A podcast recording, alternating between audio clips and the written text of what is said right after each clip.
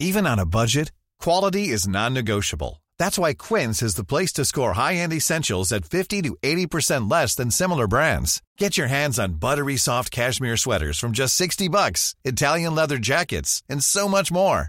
And the best part about Quince, they exclusively partner with factories committed to safe, ethical, and responsible manufacturing. Elevate your style without the elevated price tag with Quince. Go to quince.com slash upgrade for free shipping and 365-day returns. I'm Sandra, and I'm just the professional your small business was looking for. But you didn't hire me because you didn't use LinkedIn jobs. LinkedIn has professionals you can't find anywhere else, including those who aren't actively looking for a new job but might be open to the perfect role, like me. In a given month, over 70% of LinkedIn users don't visit other leading job sites. So if you're not looking on LinkedIn, you'll miss out on great candidates like Sandra. Start hiring professionals like a professional. Post your free job on linkedin.com slash achieve today. Hey, it's Ryan Reynolds, and I'm here with Keith, co-star of my upcoming film, If, only in theaters May 17th. Do you want to tell people the big news? All right, I'll do it. Sign up now and you'll get unlimited for $15 a month in six months of Paramount Plus Essential Plan on us. Mintmobile.com slash switch. Upfront payment of $45 equivalent to $15 per month. Unlimited over 40 gigabytes per month. Face lower speeds. Videos at 480p. Active Mint customers by 531.24 get six months of Paramount Plus Essential Plan. Auto renews after six months. Offer ends May 31st, 2024. Separate Paramount Plus registration required. Terms and conditions apply if rated PG.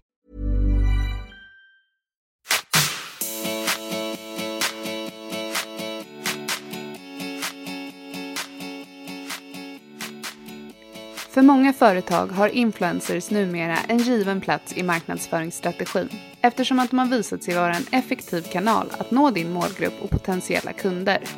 Influencers har kommit att bli duktiga varumärkesbyggare som kan introducera dina produkter till sin följarskara som de ofta byggt en nära och lojal relation till. I det här avsnittet av Bara Business fokuserar vi på hur du som startup och litet bolag kan arbeta med influencers för att få kunder att testa just dina produkter. Vi får råd om hur mycket du ska satsa på marknadsföring som denna och när det kan vara lägligt att ta hjälp av till exempel en PR-byrå. Allt detta i dagens avsnitt och självklart har vi med oss en entreprenör som arbetat med just detta.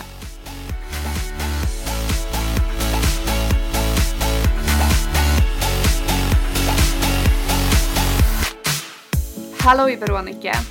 Hej Camilla! Podd igen. Det är det.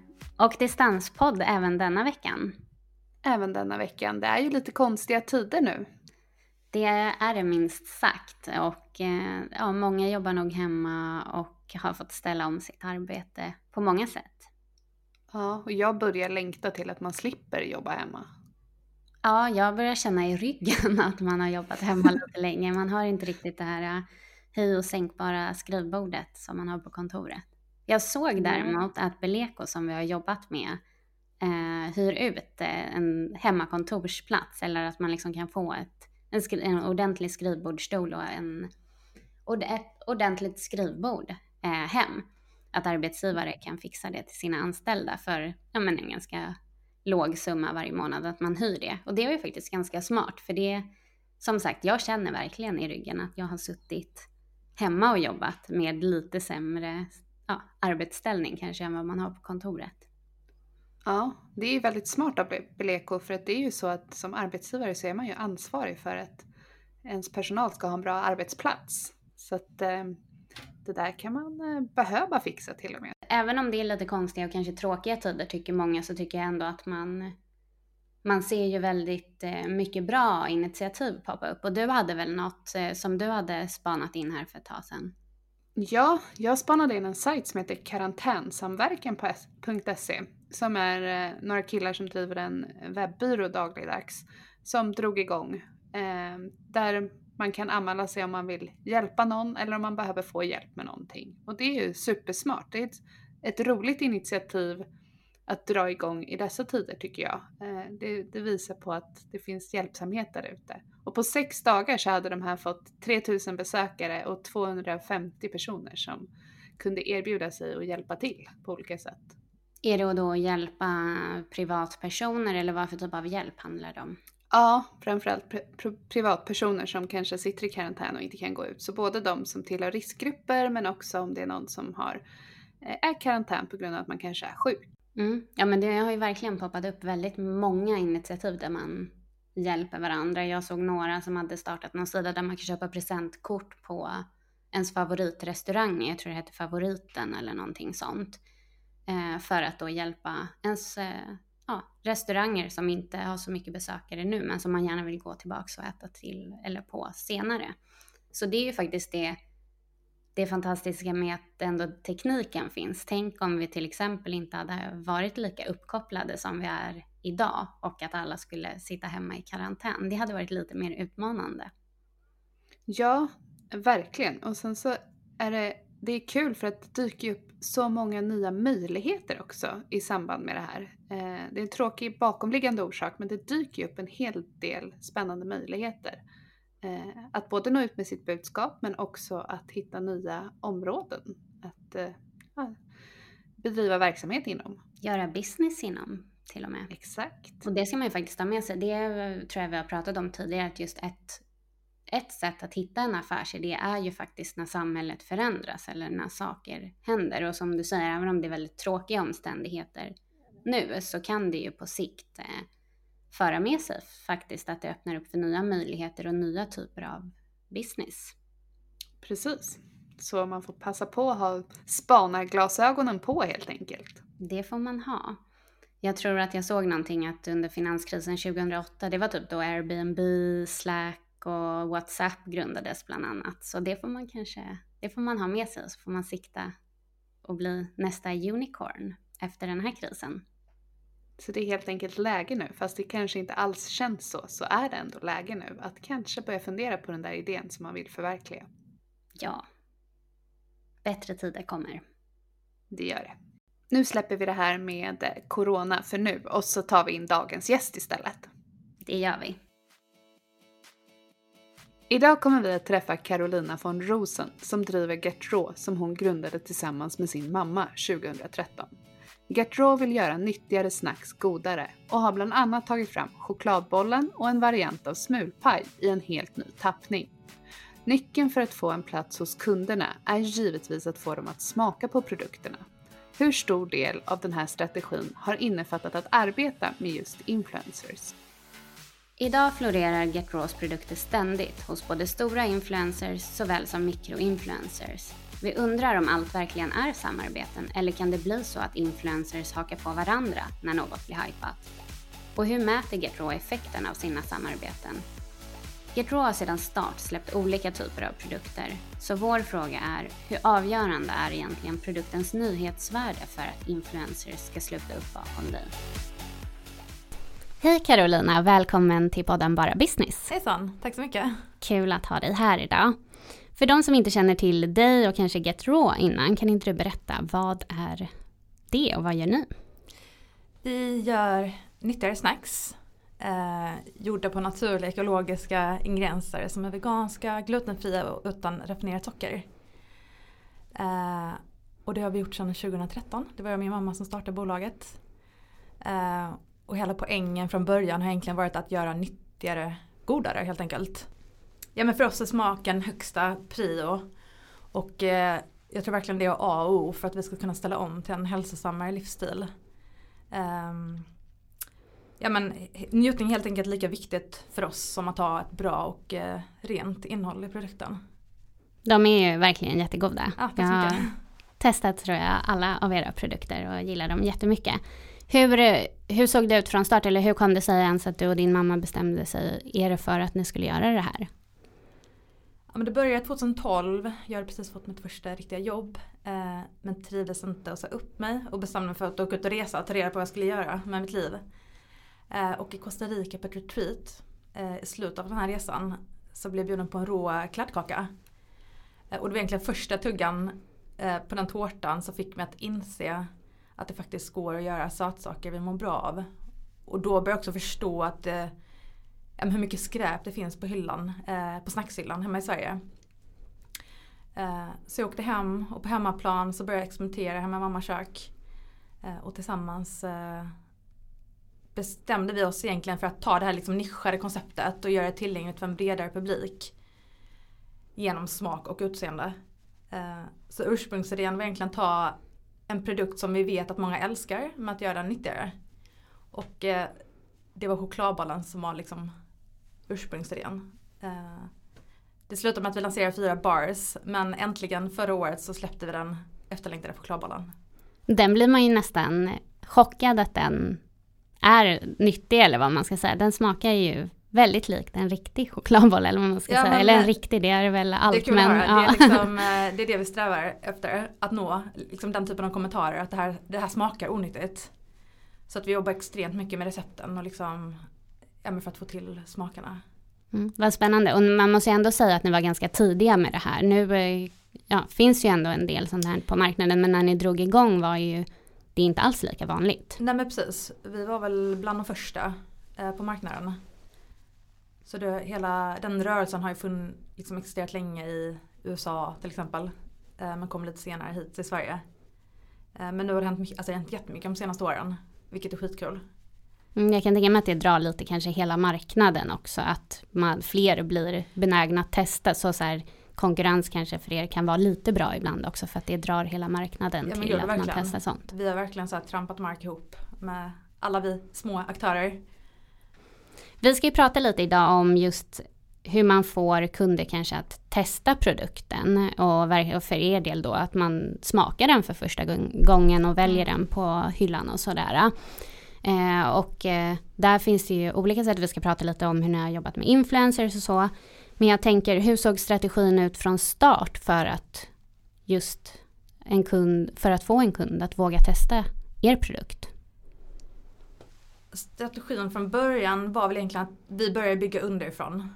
Eh, och jobbade, sålde in produkten ja, i specialbutiker, små ekobutiker, kaféer, online. Och ja, men pinpointade så här strategiska nyckelkunder som ger så stort, gav oss ett stort marknadsvärde för att liksom sticka ut och inte drunkna i hyllan som man gör i matbutiker eh, hos de stora kedjorna. Och på det alltid erbjuda demos till exempel vid införsäljning. Eh, för att få butikens kunder att smaka produkten.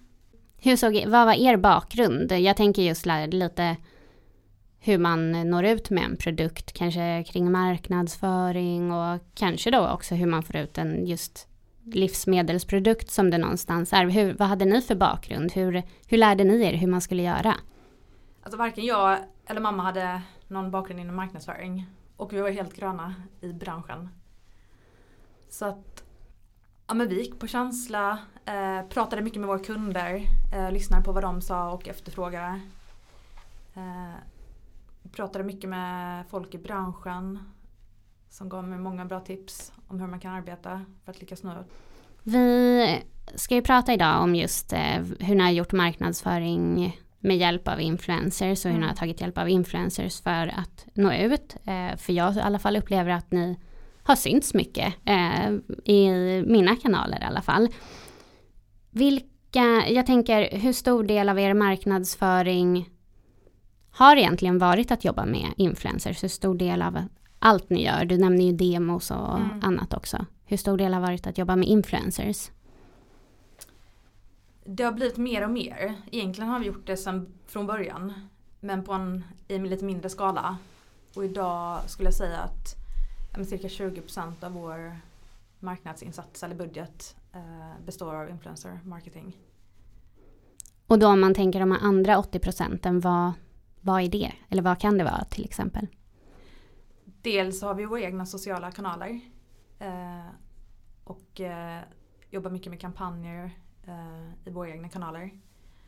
Sen jobbar vi mycket med produktsponsring vid event.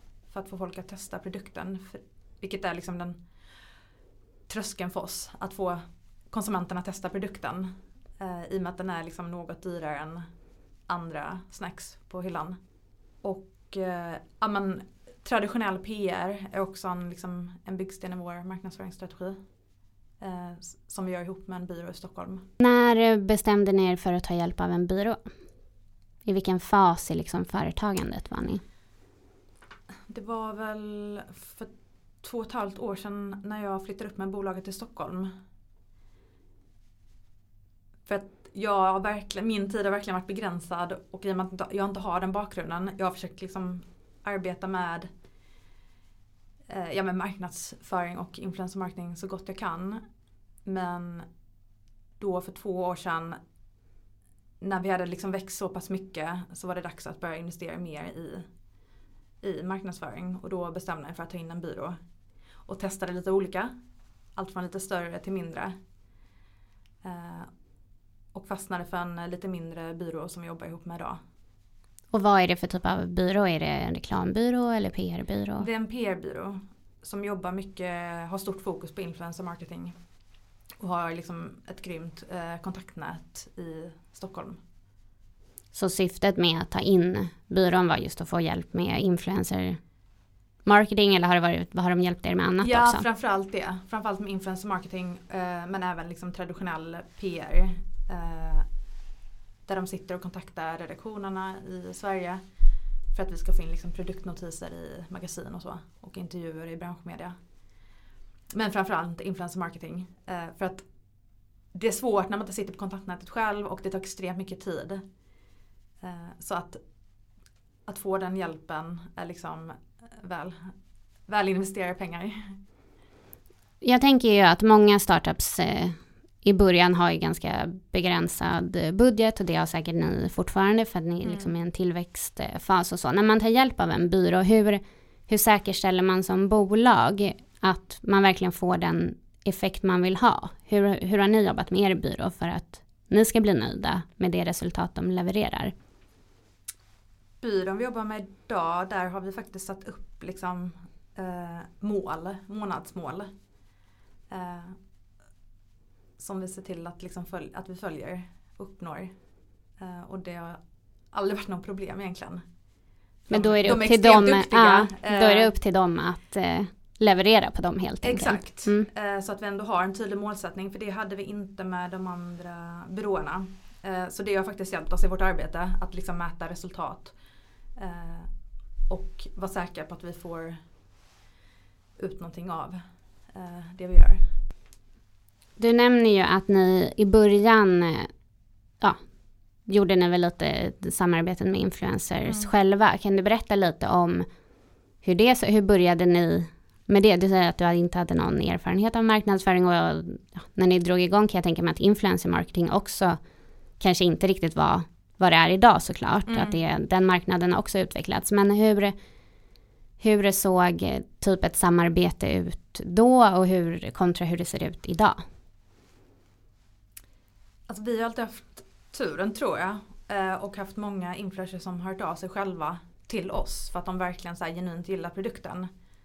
Och då har jag liksom från start alltid varit mån om att alltid skicka ut liksom paket med varuprover och förse dem med produkter.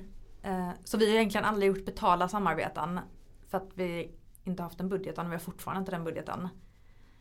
Eh, men att liksom göra ett samarbete i utbyte mot produkter är liksom någonting vi alltid har gjort eh, med glädje liksom. Vad tror du har, Så, du, du säger ju att de har hört av sig till er. Mm. Um, vad tror du har gjort att de verkligen har nappat på er produkt? Vad är det som ni har gjort rätt? Det är många som delar produkten i våra kanaler eller på i sociala medier. Uh, och den respons som vi får är att, ja men dels att det är många som tycker vår produkt är väldigt fin designmässigt. Men eh, framförallt så är det smaken och det rena innehållet. Att, eh, ja, men, att det är liksom äntligen någon som tar det nyttiga och gör det nästan lika gott eller lika gott som det, de traditionella sötsakerna. Man kan äta det med gott samvete. Med gott samvete ja. ja.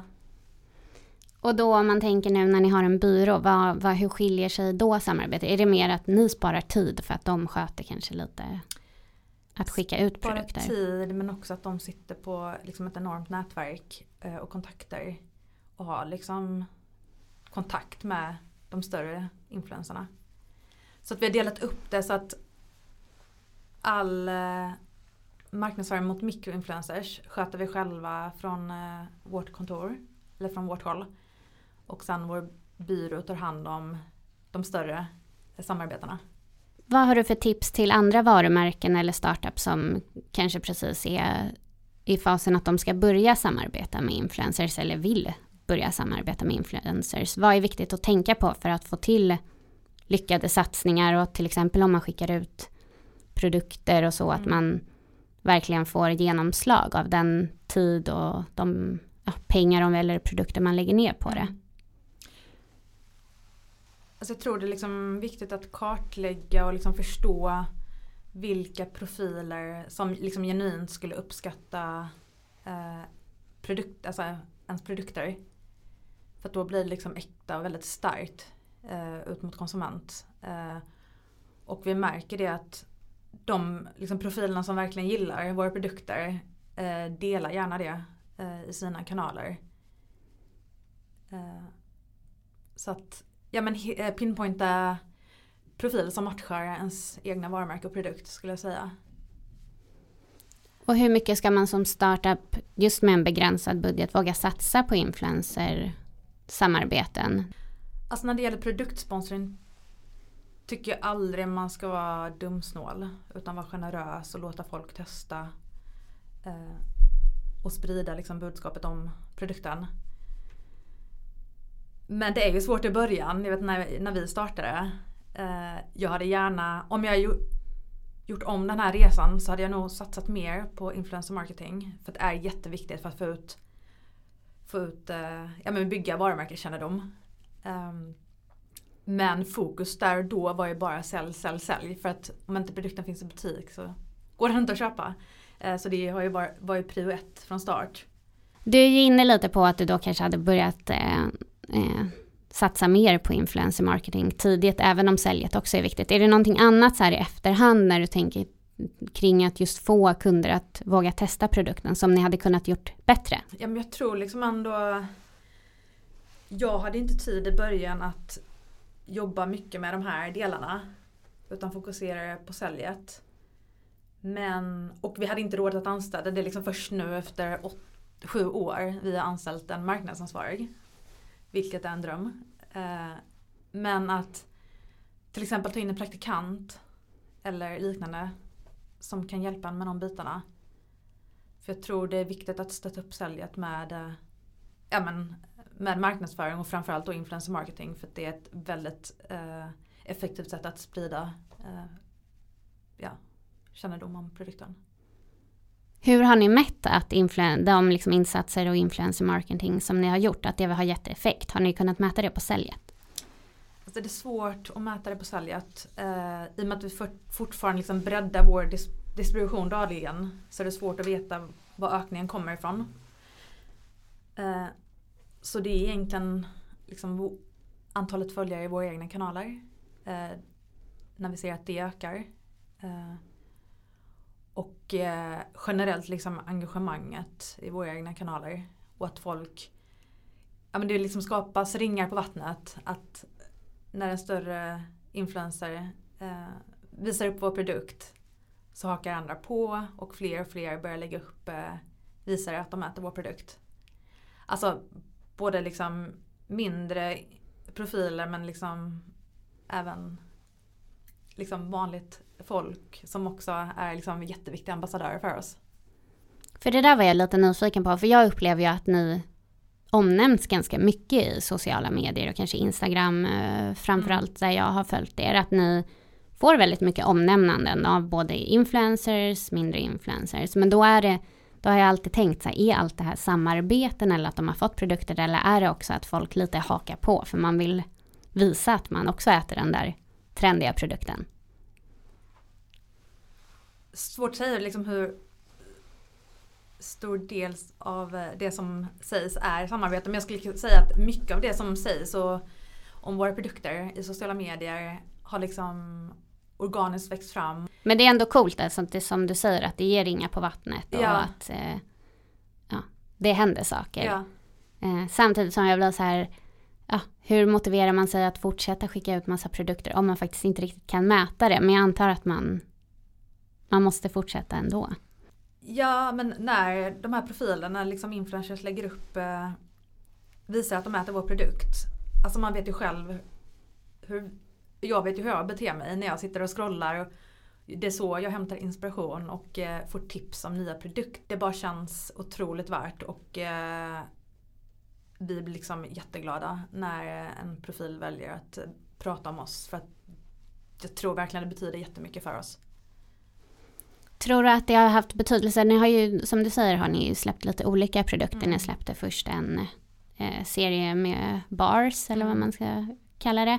Och sen har ni släppt, eh, ja men det, det som först hette smulpaj, nu tror jag ni har kanske döpt om dem, men de här Ja. smulpajs eh, Ja. barsen och sen chokladbollen. Har det haft också effekt för vilken typ av produkt och vad som har varit lätt att få genomslag med?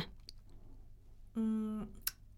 Ja, men jag tror ändå liksom våra senaste produktlanseringar haft betydelse. Dels är det kul att det händer något nytt, att vi kommer med nya produkter. Eh, så influencers som redan äter våra produkter tyckte det liksom jättekul att testa nytt och eh, dela gärna med sig. Och sen tog vi beslutet att inte lansera fler bars. För det finns extremt mycket bars där ute och det poppar upp fler och fler eh, för varje dag som går. Eh, och vi vill gå mer åt liksom sötsaks fikahållet. För det är den typen av produkter jag tycker saknas på hyllan. Och då släppte vi våra smulpajer eh, som var liksom en helt ny produkt.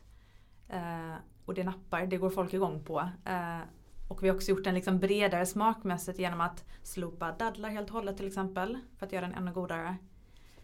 Eh, ja men och folk älskar den och gillar, delar den i sina kanaler.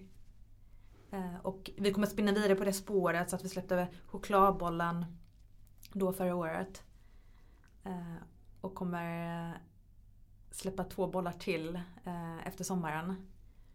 Där vi liksom tar en klassisk, ja men en klassisk produkt som folk älskar. Men, att göra, men vi gör den bättre. Nu blir man ju jättenyfiken på vad det är som ska komma. Ja, ja men det är en, det är en ytterligare en fikafavorit. Eh, precis som chokladbollen. Eh, Spännande. I bollform då. Mm. Får man gissa lite här? Vad skulle du ge för tre tips till någon som precis dragit igång sitt företag och ja, nu ska få kunder att testa den för första gången?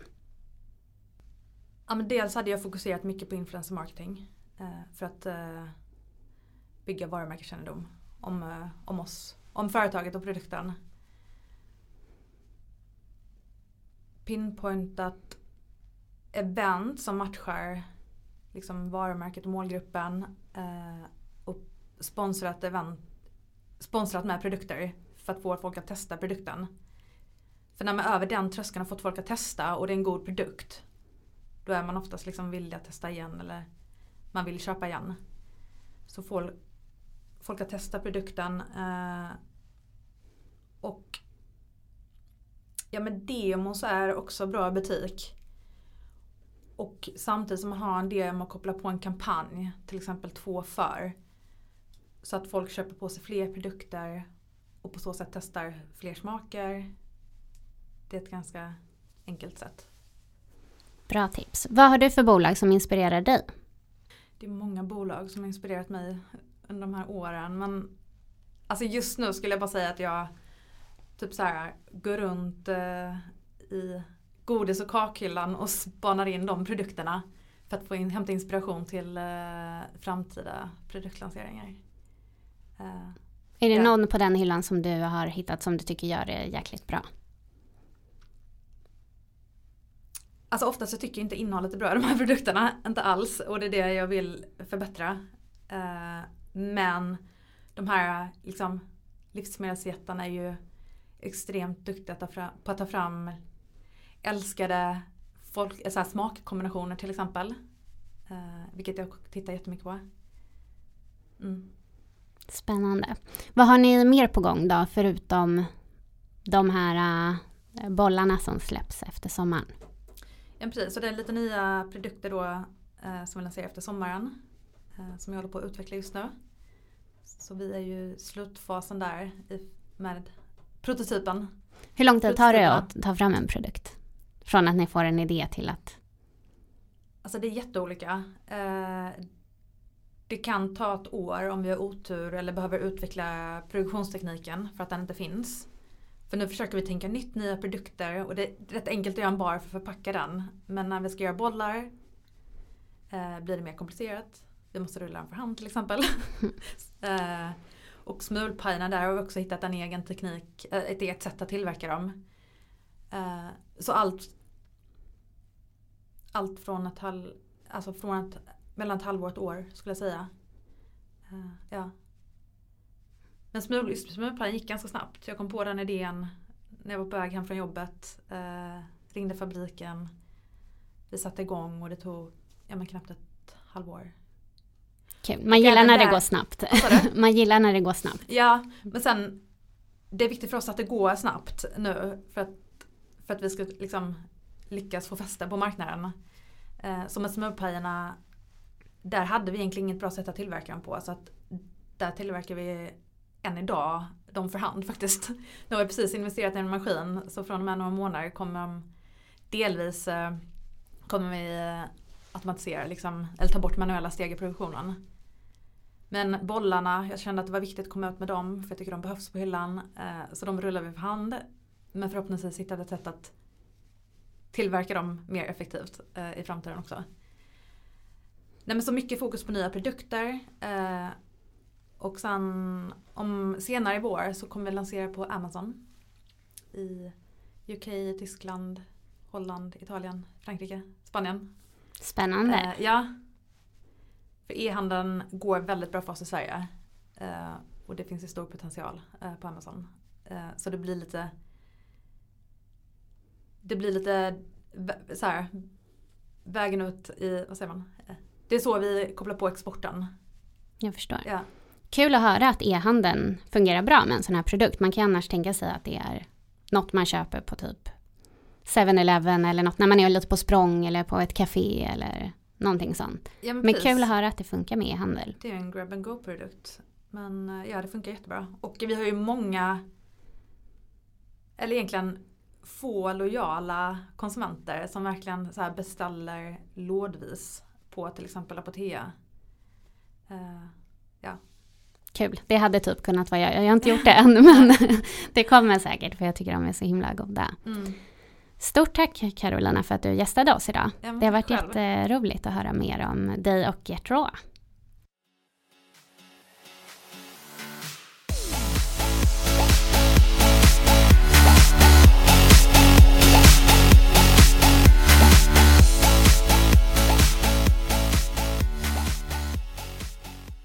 Jag tycker att det var väldigt roligt att träffa Carolina och höra lite hur de har jobbat med sin influencer marketing på GetRaw. För jag, eh, som jag sa till henne också, upplever att jag har sett väldigt mycket i mina flöden där olika influencers delar om dem. Så det var väldigt eh, spännande att få höra lite hur de har lagt upp det här arbetet och hur de jobbar med det och hur mycket som faktiskt är arrangerade samarbeten och hur mycket som bara har kommit för att de har släppt en nice produkt eller olika en sak som jag vill ta med mig från det här som jag vet att vi har diskuterat mycket på våra olika luncher och andra event som vi har haft är om man ska använda en PR-byrå eller inte. Och där har det varit väldigt olika åsikter tycker jag bland entreprenörerna. Att vissa använder sig av det och vissa tycker inte alls att det är värt det. Men där tycker jag att man ska ta med sig i alla fall det Carolina sa. Att det hon tyckte var fördelen med att använda en PR-byrå efter ett tag var just att de sitter på det här nätverket av större influencers.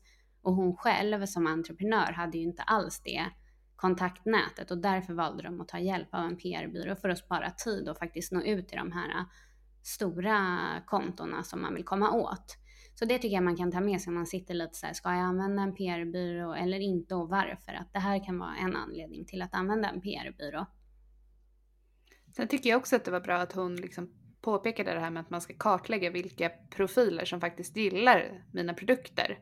Eh, för då blir det ju mycket trovärdigare och mycket starkare och äktare budskap som man når ut med. Och då är det ju större chans att man faktiskt också genererar försäljning utifrån sina samarbeten. Precis, och kanske också större sannolikhet att influensen nappar om man verkligen går på dem med en produkt som passar dem. Precis. Sen sa ju Carolina att det var svårt för dem att mäta för de fortfarande växer så de kanske öppnar nya försäljningskanaler och ja, de växer parallellt med att de också får till stora samarbeten med influencers vilket gör att det blir lite svårt för dem att mäta varifrån det kommer just för att de också mest, deras samarbete med influencers är just att de mest skickar ut produkter och sen kanske då de här influencers, influencerna som får dem eh, delar om dem. Men eh, hon gick ju till sig själv och tänkte att ja, men jag ser ju hur jag, hur jag är när jag eh, köper grejer och hur jag påverkas av influencers. Så det måste vara värt att de delar och att hon blev jätteglad varje gång en influencer delar. Oavsett om det är ett stort konto eller en mikroinfluencer. Och det, där får man väl faktiskt hålla med om att man själv påverkas ganska mycket av vad man ser på sociala medier och vad de influencers man följer, vad de använder för produkter. Har du någon sån där produkt som du kan se att den här skulle jag, eller har du provat eller någonting tack vare en influencer? Men jag funderade på det här och det är ju säkerligen väldigt, väldigt många. En produkt som jag tycker man ser mycket just nu hos influencers är de här Tan Revel som har, eh, det är en brun utan solspray som verkar jättesmidig och man får en snygg bränna. Och jag, så här på, nu börjar det gå mot vår, men i alla fall på vinterhalvåret använder jag ändå så här någon brun utan sol från apoteket för jag tycker man får lite en eh, härlig glow av det. Så den där har jag varit lite nyfiken på och där har jag verkligen tänkt att så här, det är väldigt nära att jag klickar hem den här. Och då är det säkerligen väldigt många som klickar hem den och det är fortfarande inte omöjligt att jag kanske klickar hem den. Men då, jag blir alltid så här, ah, nej nu gick jag på det här. Och egentligen är det kanske bara en väldigt bra produkt som jag inte hade upptäckt annars. Men jag känner mig alltid lite lurad om jag klickar hem något man ser. Men det är intressant ändå att man har lite den känslan. Jag kan känna igen mig i det där, typ, åh ska jag verkligen gå på det här? Men det verkar ju, det verkar ju vara en bra grej som passar mig. Har du någon sån produkt? Jag köpte ju den här klockan, Mockberg, eh, för att jag såg den på någon influencer som jag bara tänkte, åh den där var snygg, en sån skulle jag vilja ha. Eh, och sen är det ju massa så här klädesplagg som man bara, åh den där var snygg och så klickar man hem. Så absolut, jag, jag har nog fallit rätt i den fällan. Mm. Vi brukar alltid ta upp lite andra exempel som ehm, är väldigt bra på influencer marketing och två andra som jag tycker man ser och har sett väldigt mycket senaste tiden är det här eh, Kura tyngdtäcket eh, som eh, många stora konton har samarbeten med. Och helt plötsligt ska alla ha tyngdtäcken. ja, precis. Och också eh, Oslo Skin Lab som har, eh, ja men det är väl kosttillskott kan man väl säga. Eh, ja, kollagen. Ja, precis. Som man eh, ska blanda i sin morgonsmoothie eller kaffe eller någonting. Ja, det finns många som använder sig av, av det här. Bearbells är ju ett annat företag. De har man ju smakat på och kanske gjort det för att man har sett en influencers eh, göra reklam för dem.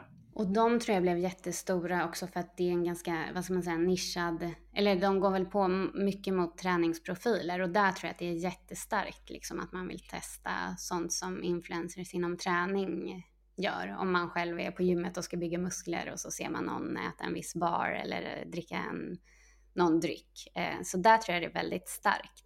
Men jag tänker lite så här att eh, jag eh, sa ju det till Carolina att jag tyckte att nej men gud om man inte kan mäta hur kan man liksom fortsätta känna sig motiverad att pumpa ut produkter till influencers om man faktiskt inte vet vad det ger för effekt.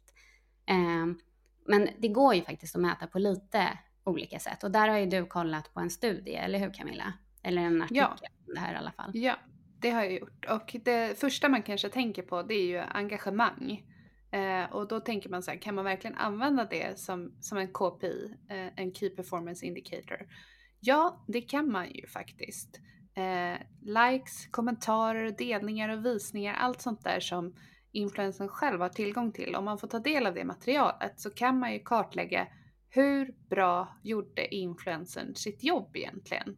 Och då vet man att till nästa samarbete, ska man förbättra någonting om man använder sig av samma profil för att nå fler likes eller fler, liksom, fler interaktioner eller högre engagemang bland den profilens samarbeten. Så det är en sak man kan titta på. Men till syvende och sist så handlar det kanske om att det här ska generera i försäljning. Och eh, om man ska mäta det så, så gör man det enklast genom att använda kanske unika rabattkoder så man kan spåra det tillbaka till en viss influencer som man ser, ja men den där genererade så här mycket försäljning och den här genererade så här mycket försäljning. Då vet man vilka vill man använda igen. Man kan också använda sig av unika landningssidor, det vill säga att man kommer in på en specifik sida. Eh, och såklart så ska man ju koppla in det här Google Analytics så man kan se också hur besökarna beter sig på en sajt. Om man inte använder sig av en unik landningssida så kan det ju väldigt lätt bli så att kunden så ja men om jag blir supernyfiken på en viss bärbelsmak eh, som en influencer gör reklam för och så klickar jag in bara på bearbell.se och där finns det en massa smaker. Då kanske jag måste leta runt ett tag innan jag hittar den jag faktiskt ville ha. Och då är det en risk att jag tröttnar om jag inte hittar den här produkten direkt. Så därför kan man använda sig då av en unik landningssida som gör att jag hamnar direkt in på den produkten eh, som jag är intresserad av och då är det större chans att jag gör ett köp. Så det finns ju massa sånt här man kan titta på. Eh, och det finns bra verktyg där ute. Mm. Och det jag tycker ändå att det är, man ska ju lägga lite tid på att försöka mäta eh, så att, man, så att man ser hur man kan förbättra och vad som ger effekt och om det är någon influencer som man får väldigt bra, eh, till exempel ökar försäljningen väldigt mycket så det, vill man ju väldigt gärna veta det så man investerar pengarna i den och inte någon som kanske inte, där det inte blev ett lika bra samarbete. Exakt, för någonstans så handlar det kanske inte om den som har flest följare utan snarare om den som kan generera eh, försäljningen högst. Det är ju där som det är mest spännande för, för oss som bolag om vi ska jobba med den här typen av marknadsföring.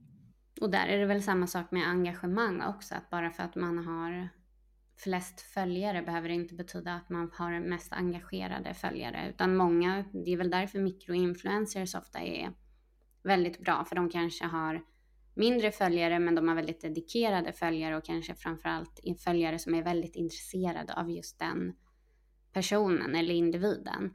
Eh, och där ja. kanske det då kan vara större engagemang. Eh, och har man en nischad produkt som passar dens följare väldigt väl så kan det ju vara mer värt att investera i det än en stor global influencer som har nästan en miljon följare. Exakt. Det gäller att göra sin hemläxa helt enkelt. Och då kan det ju vara bra att ta hjälp av just en PR-byrå som har kanske sitter på en del av den här kunskapen sedan innan så man slipper göra grävjobbet själv. Precis, spara lite tid också. Exakt. Det här var ett spännande avsnitt tycker jag. Det här finns det nog mycket att göra och mycket att lära sig kring. Ja, det känns nästan som man kan göra ett till avsnitt på det här temat just för att jag tror att många ser att just influencer marketing är en väg man vill gå när man väl lanserat sina produkter. Ja, och det, det tror jag säkert att vi kommer göra också framåt. Det tror jag med. Härligt. Vi eh, körde ju vårt första online-event här för någon vecka sedan också, vilket som blev jättelyckat. Så det kommer vi fortsätta göra. Så är man sugen på att hänga lite med oss och hänga med andra entreprenörer, även om man sitter hemma och jobbar och inte kan gå på stora events, så eh, rekommenderar jag er att checka in i startupstory.se. Ni kan också följa oss på Instagram på startupstory där vi både delar spännande startup stories, eh, olika företag som lanserar och just nu har vi också ett koncept där vi följer tre bolag som håller på att lansera sina produkter. Så vi får se lite så här behind the scene. Eh, klipp och bilder och eh, prata med dem liksom inför att de snart ska lansera. Så det är jättespännande. Så följ oss på Instagram så får ni massa inspiration och tips och eh, lära känna nya startup stories. Gör så och så hörs vi i lurarna nästa vecka igen. Det gör vi. Ciao ciao! Hej hej!